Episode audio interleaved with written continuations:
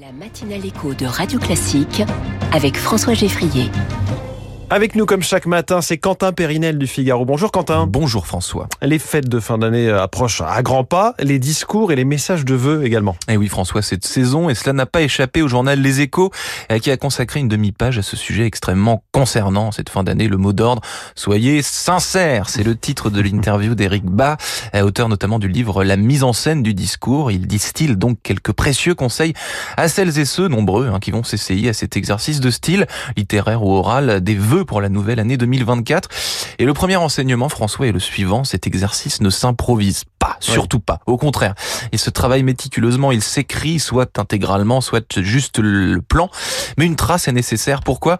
Eh bien parce que la relecture permet d'altérer certains mots, d'enrichir le texte et de gommer les répétitions, sachant qu'un discours idéal dure 5 minutes, pas plus. Ah oui, c'est déjà, c'est déjà beaucoup, hein, pour un, notamment, c'est pareil pour un discours de mariage. C'est vrai que sinon on risque de, de s'ennuyer, de perdre totalement l'auditoire. Absolument, ce qui serait regrettable, d'autant que les vœux ne sont pas forcément quelque chose d'inaudible. Hein. Ils, se, ils se structurent ainsi.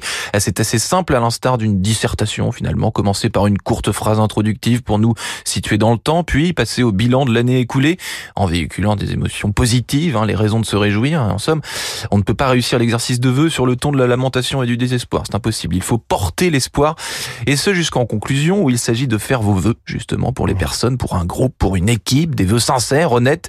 Si des événements fâcheux ou tristes se sont déroulés durant l'année écoulée, à l'instar du décès de quelqu'un, par exemple, il est tout à fait opportun d'avoir un mot pour cela. Donc si rien ne va plus, faites vos vœux, c'est ce que je retiens.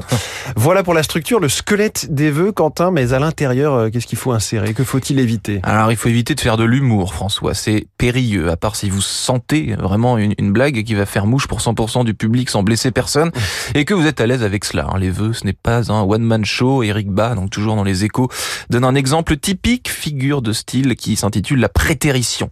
Exemple, ouvrez les guillemets, le résultat est peu engageant cette année. Je ne vais pas dire que c'est la faute du service commercial, mais, je ferme les guillemets, trop tard.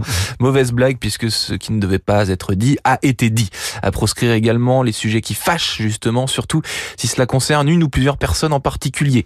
Mais vaut jouer la carte de l'optimisme et des résultats mirobolants de l'année à venir que je souhaite excellent. Cher François Geffrier, à vous et à cette belle matinale et à Radio Classique pour cette année 2024. Tous nos voeux à vous et à vos auditeurs, mais on n'est pas encore tout à fait le 31 décembre. On va se le redire très prochainement.